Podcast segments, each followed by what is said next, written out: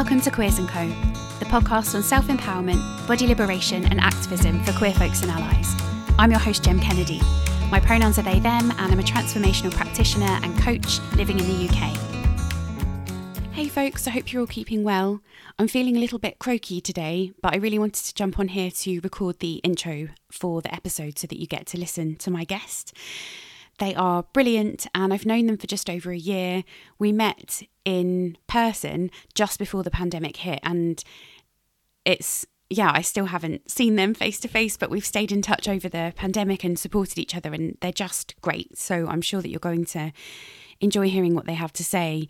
Um, just a cautionary warning that we are talking about work related to supporting survivors of sexual and domestic violence. We don't talk about any actual cases or any um, you know any kind of specifics but my guest is working in that field and they talk about the importance of uh, supporting their clients so i just wanted to let you know that if that's something particularly with everything that's been going on recently or has been being discussed more recently obviously it's always going on um, just wanted to give you a heads up in case that's something that you might want to avoid but really we're talking about it from the angle of how can we support survivors and um, how my guest does that in her work.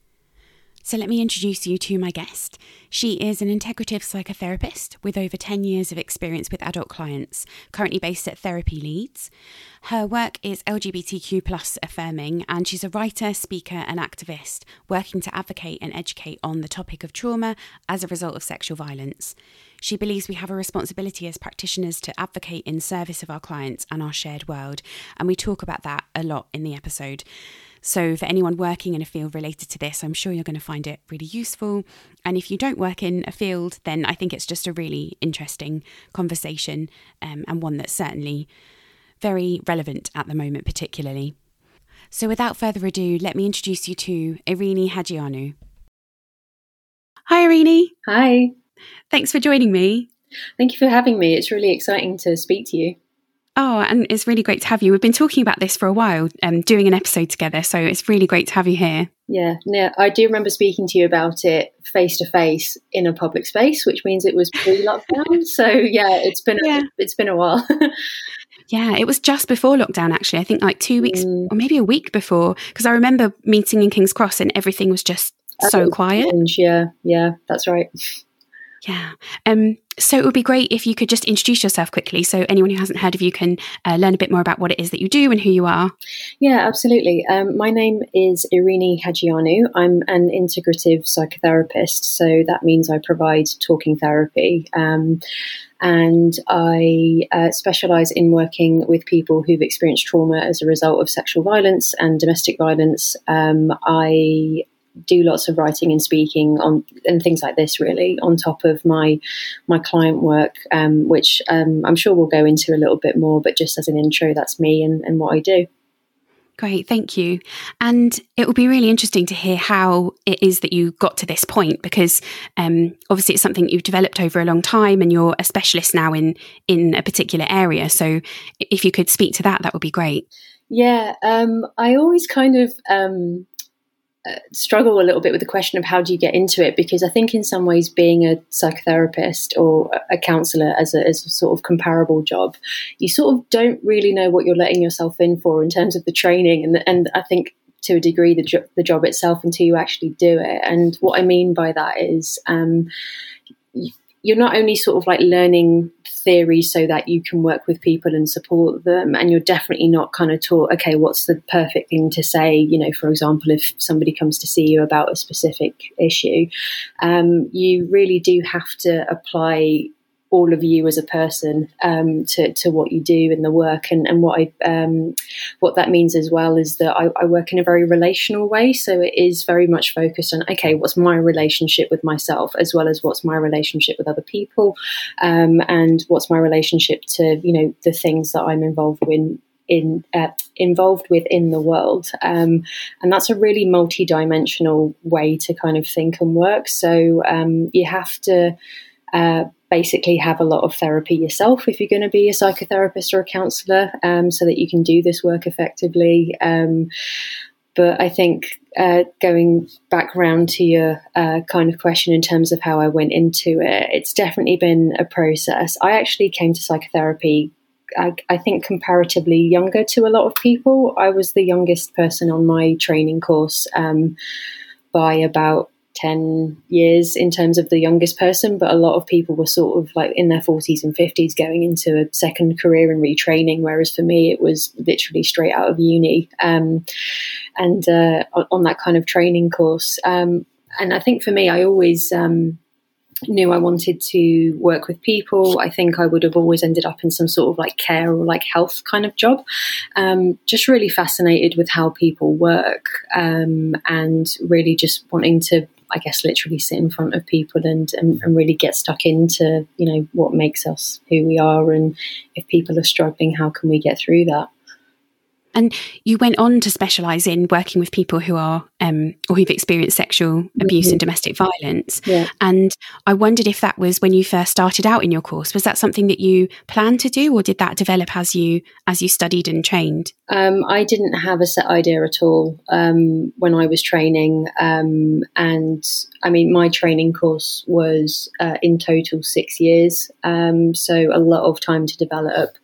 Um, and I think with the issue of sexual violence and domestic violence, um, it's it, it's so common. So I was working with it straight off the bat um, wherever I've worked, um, whether it's sort of a charity or a little bit in the NHS or even in my private practice, um, sort of community things that I've done. You know, unfortunately, anybody can be affected, which means that I was kind of seeing it wherever I went. And I, I'm really aware, especially as I've been thinking about it these days, about how much you know, part of the reason I kind of ended up specializing in it is that I just could not not respond to it, if that makes sense. Mm. Yeah, so it was just showing up in lots of different areas of of your work, and felt like something that, because um, I guess it, it's a really obviously whenever we choose to work with people supporting them if you're going to be a therapist there are going to be lots of um, challenging subjects that come up mm. but it's interesting the the ones that we um, get led to and i guess the work that we end up doing around those specific subjects compared to you know why didn't we do something else mm-hmm, mm-hmm.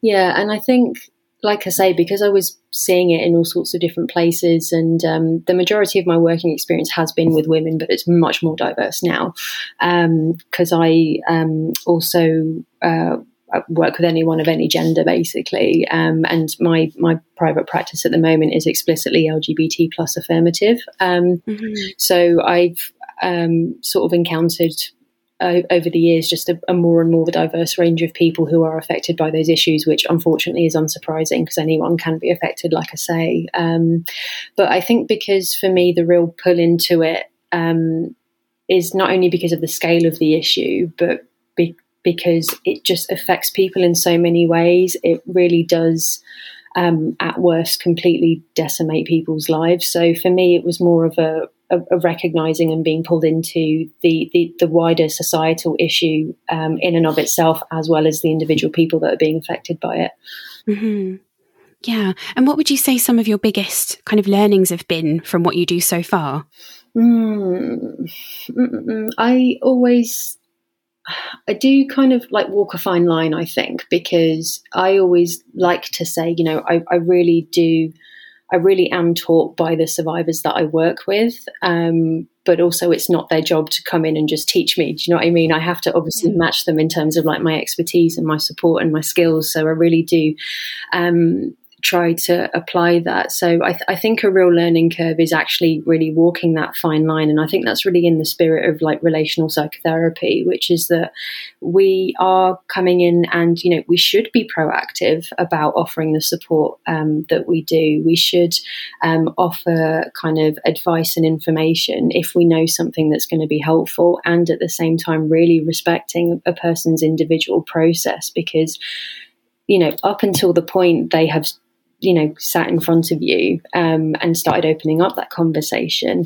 um, you know, they, they have survived. Um, and I think you really do have to respect that. And, you know, um, practically, I see people for an hour in a week, uh, one hour a week, um, for however long we're working together, and they, you know, have to you know do life without me outside of that hour. And again I, I, really do try to pay respect to that. And i think that's helped me really amend and adjust what i do so that it's about um, working with the person amongst their trauma. Um, mm-hmm. that's something i really do try to advocate for um, because and I think also the work that I do isn't just about kind of alleviating the impact of, of you know trauma, um, however it comes to somebody, but also part of rebuilding someone's life is rebuilding their sense of self as well.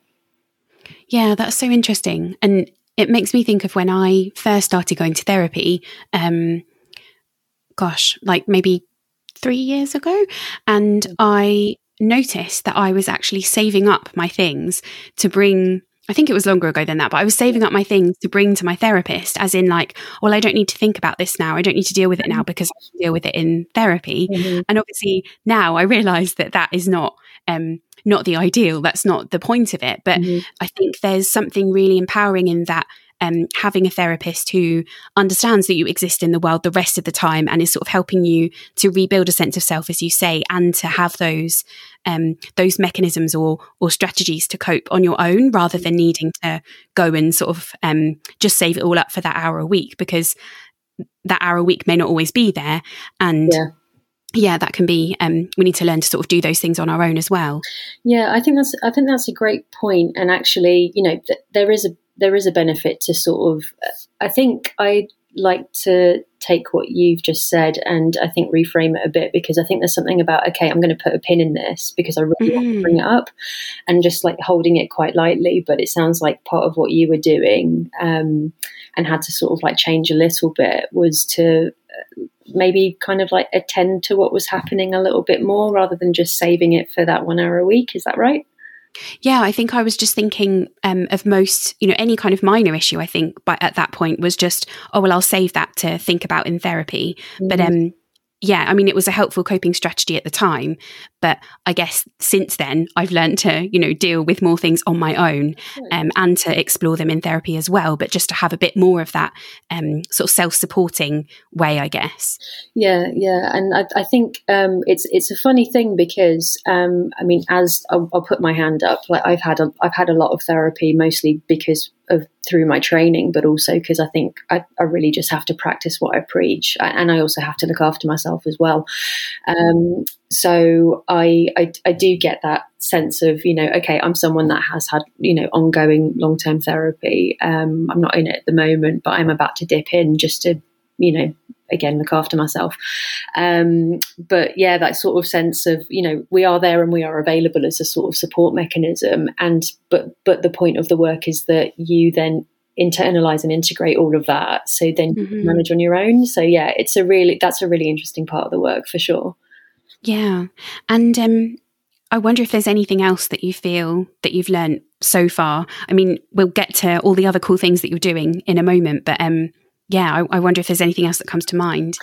Um, I want to expand a little bit on what we've literally just been talking about because um, just on the concept of safe spaces because they're very mm. important um, whether you're somebody that comes from a particular community so you need that safety in terms of like similar others or at least if they're an ally someone that's going to understand you and create a safe environment where you can make use of therapeutic support um, or for example you need that safe space because of what's happened to you say if you're a survivor of sexual violence or domestic abuse. Um, and i think i'm really aware as a therapist in terms of um, basically creating that safe space so somebody has one a little bit of respite um, because it's really hard to live in in that survival mode. Um, and i think also just creating a safe space so somebody can speak freely and actually really kind of one do the work and also say the things that you just can't say anywhere else to you know promote your own recovery but i think sometimes safe spaces can tip over slightly into like a dependency on a therapeutic service and mm-hmm. to be honest if if if that is happening then it's a failure on the um uh, on the therapist's part, um, and I know that might be a controversial opinion, um, or, or, on the organisation's part. But you know what we've just been talking about is we should be like as therapists enabling people to go into the world to live their lives in the way that they choose to, um, rather than you know the only place I can be safe is that one hour a week with my therapist. And you know I do also understand that you know if you've been really highly traumatized that might be how it feels for a while. So that isn't a judgment on on you. Um, if if you know if there's a listener out there who's who's affected by this issue um, but and it's also to be honest just a bit of a, a pointer to how powerful the impact of trauma is. But I think, yeah, I, I'm I'm very very aware that my job as a therapist is to be empowering and you know enable somebody's um, recovery rather than just you know being the only person that understands them. Yeah, and that brings me on, I guess, to what we were um, before we started recording. We mentioned talking about how you create an LGBTQIA plus affirmative yeah. practice or space, yeah. because not only may these people have been survivors of um, domestic violence and other things, people still exploring their uh, queer identity or their trans identity, for example, it may well be the only hour a week that they can kind of open up and be themselves. Um, so yeah, that's a really interesting point. Yeah, yeah, and I think the use of that um, more umbrella term, like that seems to be commonly taken on these days of, of, of, queer is a good one because I think it also points to how like diverse someone's identity can be and actually I think mm. also people's comfort level with wherever they are in their own queer identity which can change over time as we all know um, I I think in terms of creating that safe space um, it's about really kind of being very explicit and kind of signaling to anyone that might come across you, like wherever you are placed, that that is um, a really active part of how you try to meet somebody. Um, so, I mean, for me, I've got um, I've got the uh, rainbow flag on my website. I'm very explicit about the fact that I welcome anyone of any, any sort of um, gender identity, sexuality, etc., into my practice. And uh, honestly, that is one of the things that I've gotten the most positive feedback on, which is that you know, essentially, I didn't have to search or guess or assume or hope that you would be welcoming to someone like me. You mm-hmm. just basically told me that that is something that you're really proactive about. Um, and also, I think language plays a really big part. Um, in in that side of stuff. And I've, actually, language is something that I think about a lot. In you know, even with working with survivors or queer people, it's um you know um, telling people what your pronouns are and then asking for theirs. Um, I think also I'm quite careful to mirror the language that somebody uses, especially at the early stages of our work, um, because there might be some words that they don't like or they're really uncomfortable with or they just want to play around with really lightly. And I think that's um, I think we really start with how we feel and then we find the words. Um, so I really do try to um, incorporate that like throughout my sort of conversations with somebody. It's like, how do we think about this? It can also just mean, how do we even talk about this, really, I think. Mm-hmm. Yeah. And would there be anything else that if if people are thinking about, for example, anyone who considers themselves an ally to queer people might be listening to this and thinking about how they could make their business or a workshop they run or anything else more inclusive and um, more open to people from the queer community? Is there anything else that comes to mind for you? I would ask people to really um, consider when, if they've run trainings before, what kinds of people you're currently attracting, because that will tell you what people aren't turning up, um, and um, how uh, how it is a little bit of our responsibility to not simply assume that because we're there and we're advertising something that everyone can access it in the same way or even access it full stop. Um, so that can mean um, kind of going uh, and approaching other communities or sort of different spaces online or whether sort of out in the real world as much as we can during the pandemic uh, to just kind of make what you do known a little bit. Um, I've um, had some experience when I've worked in organisations of um, sort of uh, working with specific communities. And for example, if you're running a workshop, it's really helpful to consider um, asking somebody from that community if they might co facilitate with you. Um, and I think that's just a really respectful stance to take, and also just means you're really, really tailoring it to the kind of people that you, excuse me, want to welcome into the room. Yeah.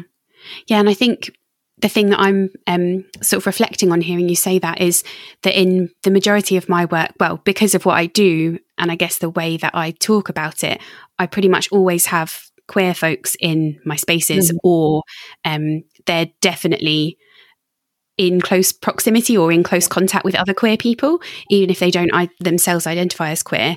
Um, but yeah, I know as a queer person going into spaces, um, for example, training courses or um, other spaces where that isn't kind of considered maybe, for example, people constantly using she, her pronouns for me, even though I have they, them on Zoom, or um, talking about like us group of women and those kinds of things. There can be mm. um, a real a real difficulty, even if the facilitator might kind of frame something as being queer friendly, actually, like being in a space with other participants, there's something about setting up the space, isn't there? And kind of um, sharing with other people, like this is the way that things will run, rather than just hoping that other people are going to be on board with that as well.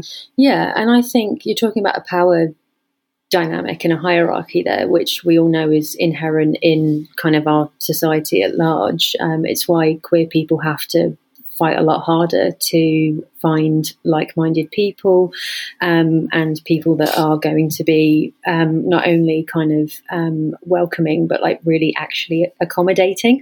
Um, so I think um, yeah, you're absolutely right in that sense. So I think in terms of um, managing that that power imbalance that I think a lot of queer people just get kind of confronted with all the time. And also, to be honest, when you're socialized, um, you know, to li- live in the world that we live in, you sort of assume that there is going to be a barrier that you are going to have to handle, which unfortunately usually tends to be the case. But I think there's something about setting up, for example, like a workshop where it's very much a, a, a negotiating of how how is this going to go? What is the most mm-hmm. constructive thing, rather than just I'm I'm the expert, so I'm going to tell you how this is going to go. Um, I, I, you know, I, I, really try to foster that spirit of kind of like open back and forth communication and negotiating, just to really mediate that because it can make people feel so alienated and pushed out of spaces.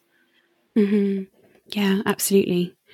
And um, yeah, I think that brings us nicely on to the kind of wider work that you do, and um, I'm wondering which part to start with actually. Whether maybe let's start with um, thinking about psychotherapy as activism, because okay. I know that's something that you talk about a lot in your work. And I think it's really fascinating because I know that um, we've had conversations in the past where some therapists feel that they have to be quite neutral and not kind of um, use their work for any specific agenda. They're more there to help the person. Um, but I wonder how that has developed for you, what what would you say when you kind of describe what psychotherapy as activism is?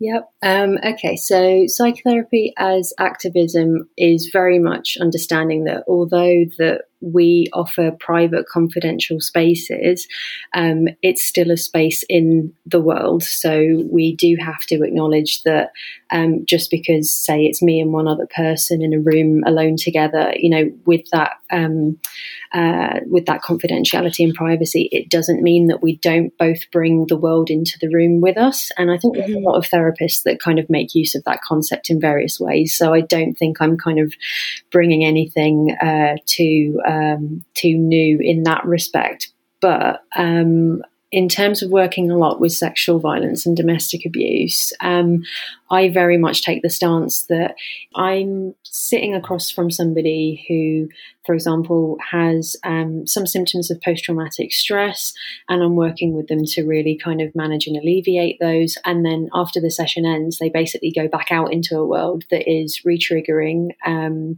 there's either still sexual violence or uh, domestic abuse happening um, to them, or kind of all the different variations of how somebody can be really violated against, um, disempowered, um, oppressed. Um, so for me, I kind of feel like if I'm only working in a room with somebody um, and basically teaching them how to um, deal with what's happened to them without going out into the wider world to address the wider issue, then I actually kind of think the work that I do is pretty useless. Um, and I think it's also um, quite disrespectful to the position that a lot of survivors get forced into, which is that they are, you know, not at fault at all for what's happened to them, but they're left to pick up the pieces. Mm. Um, and that's profoundly disempowering as an experience anyway. Um, and actually, I think for a lot of, I, th- I, think for some clients that I've worked with, the shock of having to see somebody like me is, is part of what, what is really scary um, and just trying to figure out and process what happened. Um, so I think think for me, it's it's it's really an issue of you know I actually know a lot because of the work that I do about um, you know the dynamics of um, abuse, of how it really affects people, and I really do see it as my um, I call it my social responsibility to really get out there as a psychotherapist to um, not only help individuals affected by this issue, but I think just educate the general public at large, and you know if I can create some positive change uh, to really push back against, um, you know, the issue of, of sexual violence and domestic abuse. Yeah, and that feels so powerful because I'm thinking if if you aren't doing it, you know, people who are kind of in those spaces and hearing those really impactful stories from survivors if if people who are hearing those stories aren't doing it then it's kind of left to the survivors mm-hmm. otherwise mm-hmm. to go and do that and it shouldn't be their job yeah, absolutely. And I mean, the thing is, some survivors, a part of their recovery or a part of what they want to do with what's happened uh, to them um, is to, you know, maybe become counsellors or psychotherapists themselves or mm-hmm. help other survivors or facilitate safe, uh, safe spaces. Um, to kind of really connect with other people that have their the same lived experience, but um, you know, some people don't want to do that, which is fine, or they'd like to, but they're not quite ready. Um, but I, I also do think there's something about, you know, if if the closed off spaces of, of, of psychotherapy is are the only places where where people are really speaking and hearing to and responding to the truth of sexual violence and domestic abuse, um, that's really not good enough. And you know, within my field, you know, there's obviously lots of trainings that happen um, and ways that we're taught to, you know, support people that have been impacted by trauma. But you know, again, that's another closed off space as as a clinical issue, so to speak. Um, and it's a real life thing that so many people are affected by. Yeah, and yeah, I'm just sort of sitting with that and it applies to so many different issues, doesn't it? This yeah yeah. because there is so much um, value in being able to really be ourselves and sort of reveal and share our true stories in company with someone else so in a therapeutic mm-hmm. space but if that's the only place that those stories are talked about it also kind of adds to and it's not to say that the people who are sharing their stories need to talk about them anywhere else if that doesn't feel safe to them but it kind of um, adds to the shame and the stigma of the thing, like of the the issue, because it's not then being shared with the wider world and kind of talked about. And I think that leads to people feeling, people who haven't experienced um, sexual abuse or domestic violence themselves, I think often it leads to them thinking that it's much less common than it actually is. Yeah. And also that it reinforces a lot of the myths and the stereotypes that we have um, around, for example, who a perpetrator is, who a survivor is, what are the circumstances under which sexual violence or, or domestic abuse happens.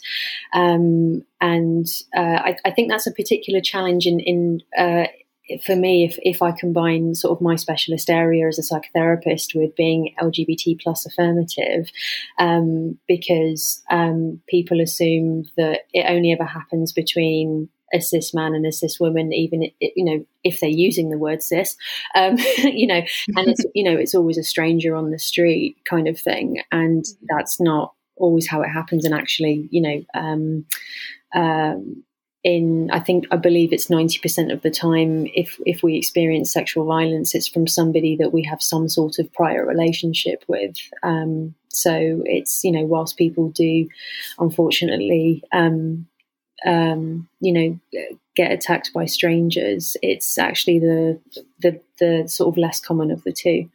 Mm.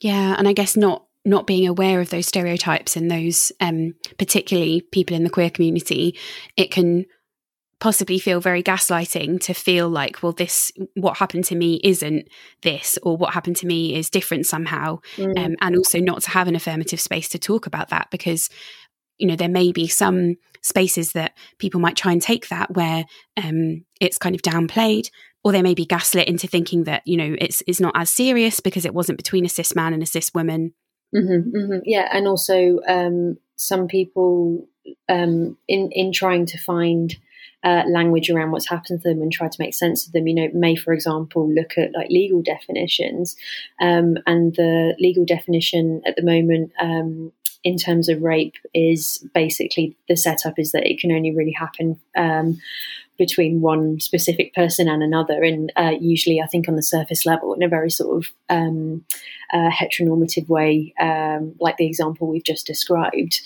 um, which means that people then think, oh, well, I can't speak up, um, you know, whether they're reporting to the police or not, uh, which, I mean, as a side note, that's obviously always somebody's individual choice um, rather than something you have to do, which is another myth, uh, really, about sexual violence. I think that emphasis to, to report. Um, I think justice looks and feels differently to different people. And again, there are so many barriers to reporting, as we all know, unfortunately, including the really low conviction rate. Um, and I think to um, go back to, I think a little bit of what you were saying earlier about, you know, how do you kind of let people know that you have that sort of um, affirmative space and you're going to be understanding. I think um, just again, really reflecting the language that you use and, and doing that sort of negotiating and, and, meeting the person where they're at at the point at which you meet them is really, really key, uh, rather than just wading in with, with, with language that just doesn't make sense or doesn't resonate or is completely retriggering. Um, mm-hmm. And I'm thinking as well, like I'm aware when I do podcasts like this that um, you know people get one version of, of, of me and what I'm like, and um, I think I do want to be clear that when I'm sat opposite um, a client, um, I do not wade in with my own agenda in terms of, you know, I'm an activist and let's do this and let's get really vocal about what's happened to you. I, I don't do that at all. Um, obviously, I have to really just meet somebody where they're at, like I say, um, and really respect their process. Um, and I absolutely respect that people one need to go at their own pace, one out of their own personal choice, and two because they're they're you know they're at risk of being re-triggered usually. Um, and also, people want different things um, at the point when they meet a therapist as well. Everyone's got different goals around um, managing managing trauma, which I think a lot of people are quite surprised by actually. Mm-hmm.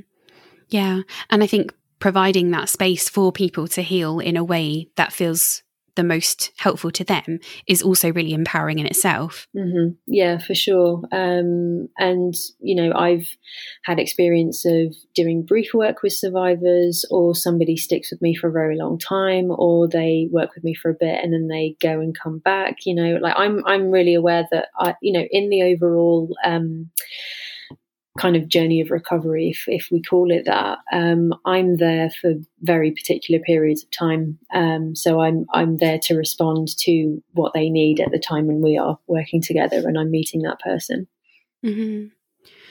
Yeah, and you mentioned earlier some of the legal frameworks around how um, the myths, I guess, how how they cause the myths that people um, think of when they think of domestic violence. And I wondered if you could talk a bit around your work that you've been doing around pretrial therapy and um, I guess that also feeds into into your book as well. Mm-hmm. Yeah. Um, so uh, for anybody that doesn't know, uh, pretrial therapy is um, uh, is basically centred around a set of guidelines produced in the UK by the Crown Prosecution Service, um, and that sits within the criminal justice system. So the CPS um, handle uh, basically um, uh, sexual offences and offences related to domestic violence.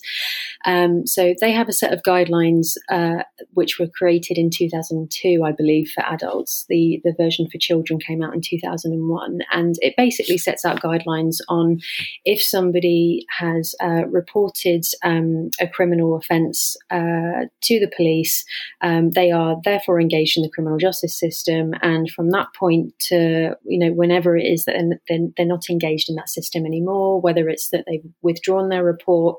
Um, the report doesn't go to court, for example, or even if somebody does go to court and there's a trial, um, uh, basically how a talking therapy professional such as myself um, should be delivering therapy whilst they're engaged in that process. Um, it's a very controversial area, um, I think, actually, on both sides in terms of the legal and the therapeutic professions. So um, the uh, within the guidelines, one of the most controversial things um, has been that because a person's, uh, as they as they phrase it, so you'll have to bear with me, a person's oral account of what happened to them is their evidence in their case, and that oral um, evidence must be protected um, at all costs. So what that essentially means is that um, how a person can recall what happened to them, um, so their story, their experience, is not something they are allowed to talk about with a psychotherapist or a counsellor whilst they have an active report with the police, whilst their report is being investigated, and whilst they are in court. Um, that is obviously really devastating for all sorts of reasons. I think we could actually do a whole separate podcast on this uh, this topic, but I know we need to keep mm. it brief. Um, and also for um, on the to be honest on the therapeutic side of things um, there isn't currently any standard or mandatory training for um, counselors or psychotherapists in how to work with people effectively pre-trial which i think is an issue on our side. So part of the work that i've been doing along um, with uh, another counselor and also an independent advocate um, and a criminal barrister is to really try to address in a collaborative way how do we facilitate facilitate a conversation between two very different fields that are going to keep the survivor at the center of the process and enable their voices to be heard and give them uh, the right and defend that right to access therapy as they would expect to receive it, um, as well as being able to navigate the criminal justice process. Um, and as a slight update as well, um, in October last year, the um, CPS um, created a public consultation where anybody could give feedback on a, a, new revised set of guidelines that they've published, and that clause about um, not being able to talk about what happened in order to protect your evidence has been removed within those guidelines. But it's wow. not it's not a, yeah, which is awesome. Uh, and at the same time, they haven't officially published um, the, the, the new guidelines yet. Um, so at the moment, we're still currently working under the old ones. Um, another thing that therapists find very very difficult about working pre-trial is um, you know not only basically shutting somebody down when they're ready to talk, uh, which is absolutely counter to what we do. Um, it's also that um, notes, our clinical notes can get requested, and that's quite intrusive and quite private. I think for for the um, for the survivor as well as the therapist, um, because that you know clinical notes can get used as evidence, and whilst they can be helpful um, in securing a, a guilty conviction, um, it, it also again, like I say, feels quite intrusive. Yeah, and the fact that so few cases actually lead to conviction means that it, it's so much to go through, isn't it? For the the risk that possibly nothing will even happen to the person who has done that to you. Yeah, um, and I think as well, what is worth pointing out is that a, a lot of the pushback um, on the current guidelines, um, and there's been a few, um, there's a brilliant Vice article that was written, I think, sort of 2019, um, uh, that basically had um, survivors say, you know, I tried to seek support and it was either refused to me because the service basically said they didn't want to jeopardize the um, the criminal justice process, or it was refused to me because the service was like, well, we're, we're basically not offering you therapy uh, because you can't talk about it. Um, or I was told that it could only be delivered in this way where I couldn't speak freely as I expected to, so I refused it myself. Um, and um, so a lot of the pushback has been from, say, uh, professionals like me or organizations that work with survivors or survivors themselves. But actually, the guidelines for anybody that's reported any crime um, to the police. Um, but I can tell you that, you know, I can't remember the last time I got any sort of pressure, for example, in, in working with someone who'd been a victim of a like an aggravated burglary, for example. Um, mm. So there's a real, I, I, the sense I make of that is that it's another area where survivors are dis, um, disproportionately discriminated against um, because um, I think there are so many ways that you know they are sort of again you know pushed out of spaces or, or their or their rights aren't aren't honoured in the way that they should be, and it's it's somehow playing out in this overlap between the therapeutic and legal professions. So I've been working on a project for a long time about um, sort of responding to to those challenges for you know in service of survivors basically getting what they what they have a right to receive. Yeah. Yeah, and you're right. There's so much to talk about, isn't there? It could definitely be an episode on itself or on its own. Um, and I wonder, because I'm conscious of time, if you could share um, how all of this has led to the book that you've just uh, submitted to publishers just before Christmas. Yeah, um, well, the the chapter on pretrial therapy, um, I don't know why I thought it would only be a sub chapter um, because it turned into a whole chapter on its own, and I think it's about thirteen thousand words, um, wow. including um, including uh, quotes from survivors that I interviewed specifically for the book, um, who basically gave their experiences on either I reported, and this was my experience. Um, one person I interviewed had a um, uh, a verdict of guilty, um, which, as we've noted, is really rare. So there's um, someone's experience of that a little bit as well. Um, there's also, you know, people who thought about reporting and didn't, which is much more common than not, I think. Um, so I really wanted to combine, you know, what I was uh, hearing in terms of working with survivors and the work that I've done in terms of lobbying around uh, sort of change around these guidelines, as well as really giving a platform for survivors to give their first-hand experience, which um, I really do hope is helpful. And the the the rest of the book does include. Um, uh, sort of um, my thoughts on psychotherapy as activism in terms of what that means, what does it look like, why should we do it, which I know we spoke about a moment ago, um, as well as um, a few different areas in terms of actually what's it like being in a room with a client and how do we, you know, for example, push back against internalized myths, how do we help somebody manage the um, the body based impact of um, traumatic stress. So a lot of people, for example, have um, kind of nightmares, flashbacks. Um, and I think to highlight to anybody that isn't aware of uh, this sort of thing, it's it's pretty common actually for me to, if I'm working with somebody who's quite highly traumatized, they you know someone can come to an appointment and they really want to do that and they want to do the work, but their body looks like it wants to leave the room, um, and that's mm-hmm. absolutely normal because we have all these different um, sort of uh, unconscious neurophysiology neurophysiological mechanisms that, that try to keep us safe. And obviously, if you've been through something traumatic, um, it's hard to process, you know, the memories around that and what's happened to you. And it means that at some level, your body is still reacting to what happened, even though you're safe. Yeah.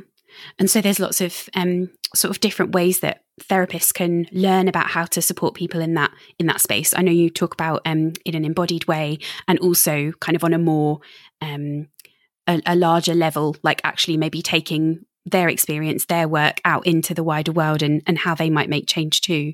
Yeah, definitely. Um, the the first chapter is about um, it's called sexual violence in context, and part of it is acknowledging kind of the scale of the issue, like the reality of the issue, but then also it then goes into okay, what are actually the barriers for somebody seeking support? Because like I said to you earlier, um, I know I've only entered a survivor's life at a very certain point, and I'm super aware that um, you know, they've had to navigate a whole bunch of internal and external barriers to sit in front of somebody like me. Um, mm-hmm. And that's something that I've learned not only from doing kind of the face to face work, but I've also set up and run services before, including in a rape crisis centre.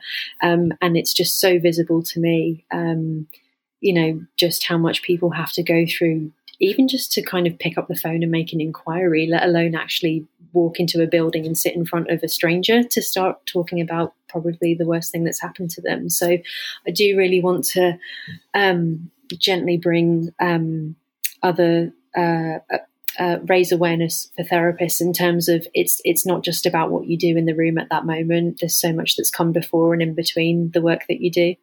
Mm-hmm. Yeah, and when is the book due to be out? Do you know yet? No, I'm in that um, uh, kind of slightly silent period of um, having submitted the manuscript and sort of just waiting for my editor to get back to me. And it is it is my first book, so I've I don't know. Um, I mean, I've got a sort of a um, a bit of a rough uh, guideline that I've been given in terms of time, but I also respect the fact that I'm not the only author they're dealing with. So, um, yeah, I'm just taking it as kind of like rest time after kind of writing such a big piece of work. But I am hoping, um, sort of by summer 2021, fingers crossed, all being well. Okay. Oh, by this this summer. Yeah, basically. Oh, great. Fingers crossed. It's not long. Okay. And um, thinking of that, so you've you've had this kind of huge project that you've been undertaking in writing the book, and also you've obviously had your ongoing client work in a pandemic. Mm-hmm. Um, whilst also um, working on kind of um, your activism as well kind of around the issue and i wondered if there are sort of ways that you look after yourself other than therapy yourself i'm guessing um, how, how have you looked after yourself during all of that because that's a lot to be doing mm-hmm. yeah i um, definitely I think it's healthy to have a transparency, especially a therapist at this time, um, within a field where usually your clients know absolutely nothing about you. Um, we just can't hide from the fact that we are also going through this pandemic. So I think mm-hmm. just kind of being, I, I, think there's. I think there's a level of healthy self disclosure that you can do, um, and just kind of acknowledging, you know, actually, you know, this has a bit of a um, a parallel with uh, something we said earlier about you know living in the same world as our clients. Um, you know, just kind of saying like, "How are you?" Yeah, I can't believe we're still in January. you know, um, I, I think that's healthy and normal, and it's a way to sort of connect and just you know acknowledge you know what's going on um, mm-hmm. but also for me i do try and practice what i preach in terms of um, i talk to clients a lot about having a baseline um, so that can be um, you know, just how do how do you fuel and look after that baseline? Do you um, you know all the boring stuff that we know works unfortunately like am i getting enough sleep um, am i eating regularly am i drinking water um, am i having time away from my screen i think is important right now um, mm-hmm. and i mm-hmm. think with the sort of very embodied ethos that i try to um, kind of work with when i'm um, doing my job, I definitely apply that to myself. Um, getting up and moving, even if it's a walk or a stretch, um, can really, I think, changing your physicality can really change um, just how you feel in yourself and and um, really counter any sort of like difficult uncomfortableness that you've got going on. So I do definitely go out for my daily walk um, that we're allowed to do. Uh, I get into different fitness things at different times. At the moment, it's uh, weight training, so that's that's me. Cool. Yeah. That's great. Thank you. And um, I always ask my guests if there's anything that they're enjoying at the moment that they'd like to share with listeners. And I wondered if you had anything. Yeah, it's. Um, I thought about this because um, I know you'd asked me beforehand to uh, kind of take a minute and think. And um, I'm really, really enjoying uh, the fact that there are other people in my field that are trying to really respond to um, the one the diversity of, of people but also with you know like the racial justice movements that are going on at the moment. You know i've got my work that i do with survivors. There's so much more conversation around um, kind of queerness these days which is brilliant. But basically how do we really acknowledge that the mental health system is not really set up to fully accommodate diversity?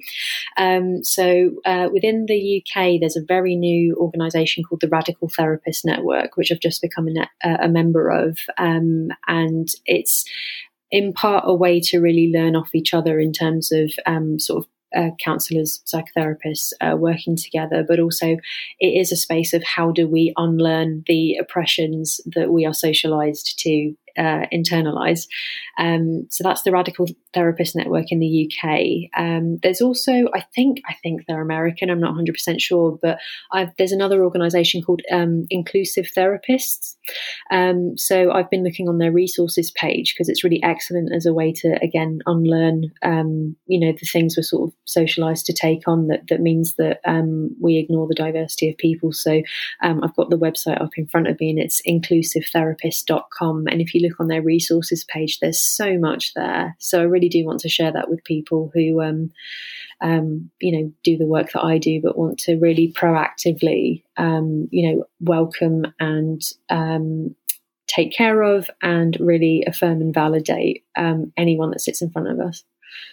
Thank you. That's really exciting. I'll go and check those resources out. And I love the idea of a radical therapist network. That sounds so cool. Yeah, it's it's pretty fab. Um, I'll, I'll, fill you in on another conversation.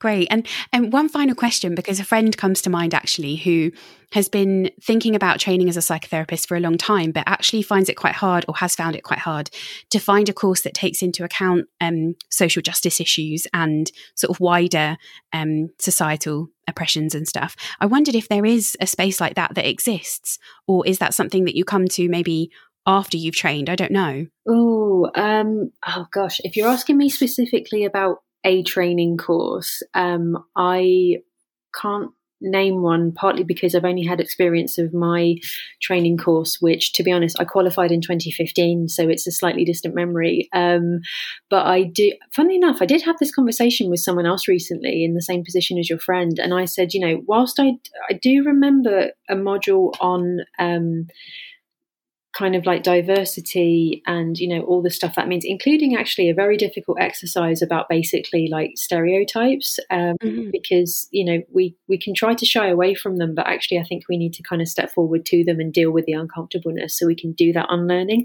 um, but when i had this conversation with um, somebody I, I, I said to them I, you know, beyond that, in terms of stuff that we were taught, what I do remember from my training course was that it, it felt like a space where if something difficult came up, it could be worked through within the safety of the group, and that's the most important thing. Um, so, um, but I do know that um, very often trainees are put in a position where they have to do the work as the kind of marginalised or, or, or, different, in inverted commas, um, person, um, which you know that that that should be everybody's work.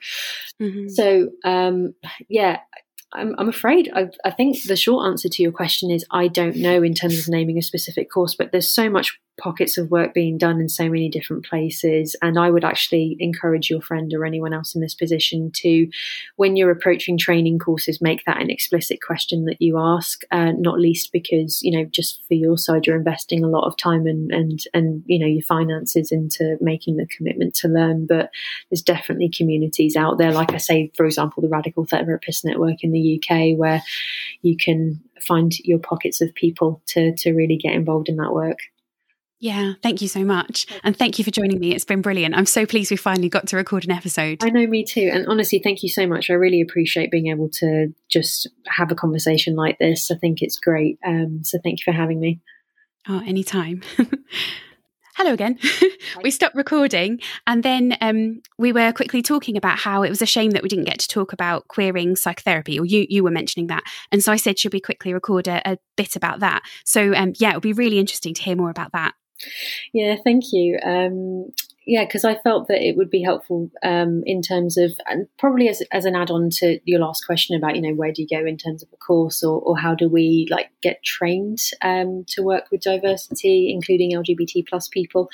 Um, one of the things that I um, do refer to, um, especially if I'm explaining what I do, say to an LGBT plus person um, who's kind of interested in, in kind of scoping out if I'm the right person for them, is to say what I try to do is really kind of queer the theories that um, I use and have been taught, especially because a lot of them tend to come from very uh, kind of white middle upper class heteronormative ideas. So um, what's really classic, for example, is you know in when we're trained, we're always taught in terms of de- developmental theory, like, okay, the mother is the caregiver, um, or that, you know, um, I use a lot of psychodynamic theory, which is brilliant if you really strip it down to the dynamics, but the language around it is very much mother, father, child. Um, you know, it's very not only binaried in its gender, but also I think sometimes attributes very uh, stereotypical like binary qualities to each of those two genders. Um, so I really do try to um, kind of dissect and, and, and, queer the theory so that we can um, be a bit more flexible and inclusive of okay, families look different. Um, uh, whatever family you're in, relationships look different, how you experience your masculinity or femininity, or just absolutely not at all, um, you know, um, just kind of really plays into how you understand yourself, how you understand your relationships in your family as well. Yeah, there's something about taking that theory and then yeah, as you say, queering things. Anyone who listens to the podcast probably knows by now that I'm obsessed with queering everything. um, and I think, yeah, I can really relate to that in my work. Whilst it's very different from what you do, I think um, there's definitely something in like taking the concepts that I've learned and doing something else with them that is applicable, sort of taking out, for example, the patriarchal lens. Um, and also, it makes me think of um, transactional analysis, for example. Mm-hmm. A, a, lot of ch- uh, children's rights advocates really, um, whilst there's a lot of helpful stuff in TA, and that's having kind of parent and child and adult states for anyone who's not aware of it. Um, there's something there as well about like how we view children in that. And so there's there's all of these theories that have been built as you say through certain lenses and actually deconstructing those and taking what is helpful into your practice and kind of leaving the other parts behind is is really important i think. Yeah 100% and even if we just for me, it's about, and I talk about this in the book in terms of like how to evolve psychotherapy, um, I guess specifically in service of survivors, but you can say the same thing here, which is that, I mean, Freud was doing his thing in like the early 1900s, like times have moved on. Um, so, so, Slightly, yeah, just just a tad. So it's, it's it's really about, and obviously his lens was very kind of like patriarchal, white, upper class, you know, and all those sorts of things. Um, and I think he was a slightly problematic person as well in terms of uh, relationships that he had um, unethically with some of his patients. So we really need to kind of um, take that into the lens uh, and, and our context of okay well this is the theory but also how do we evolve it? How do we update it? How do we widen it to welcome in more people like you say? Yeah. Yeah. And i know in another episode i talked to jade eloise about um, how when she was training, uh, when she was studying psychology, how if something hadn't already been researched, then it wasn't possible to do it. Mm. And there's kind of recognizing or something in recognizing the limitations of a system that exists as it is. And then, as you say, like updating it, making it relevant for the people that we're actually working with, yeah. um, so that they really feel seen and understood in the context of what's going on for them rather than placing rather than placing these like structural things on them and showing them oh well this is how you should understand your life you know when when that isn't the case at all. Yeah 100% i completely agree with that. And i think you know that that goes back to potentially reinforcing oppressions and disempowerments and our mm. work is not supposed to do that. Um, so yeah i really um, really value kind of just adding this extra bit on as well. I hope it's helpful for anyone listening yeah, it's funny because again, I feel like this is almost a whole episode. There's so there are so many things there about um yeah about queering psychotherapy or any kind of um any kind of support or practice. I think where you're working with people. Yeah, well, yes. Um, I could, you know, get a bunch of us together and have a group chat. That'd be that'd be fun. yeah, that would be really good. Yeah, let's talk about that. Okay, cool. Thank you so much for listening to another episode. I hope that you enjoyed what Irene had to share and that it's given you some things to think about. If you would like to find out more about her, please do head to the show notes to check out the various links for ways that you can find out about her work and follow her online. Also, remember that her book is coming out later on this year in 2021, so do keep an eye out for that. I will share the relevant links in the Quiz and Co Facebook group and also in my newsletter as and when it's released. I'm going to keep this really short because I can feel that my voice isn't going to last much longer. That's why there wasn't a middle part this week, but I hope you were able to take some breaths during the episode and um, that you are able to go back out into the rest of your day and have a good day. Looking forward to sharing another episode with you next week. Take care, everyone. Bye.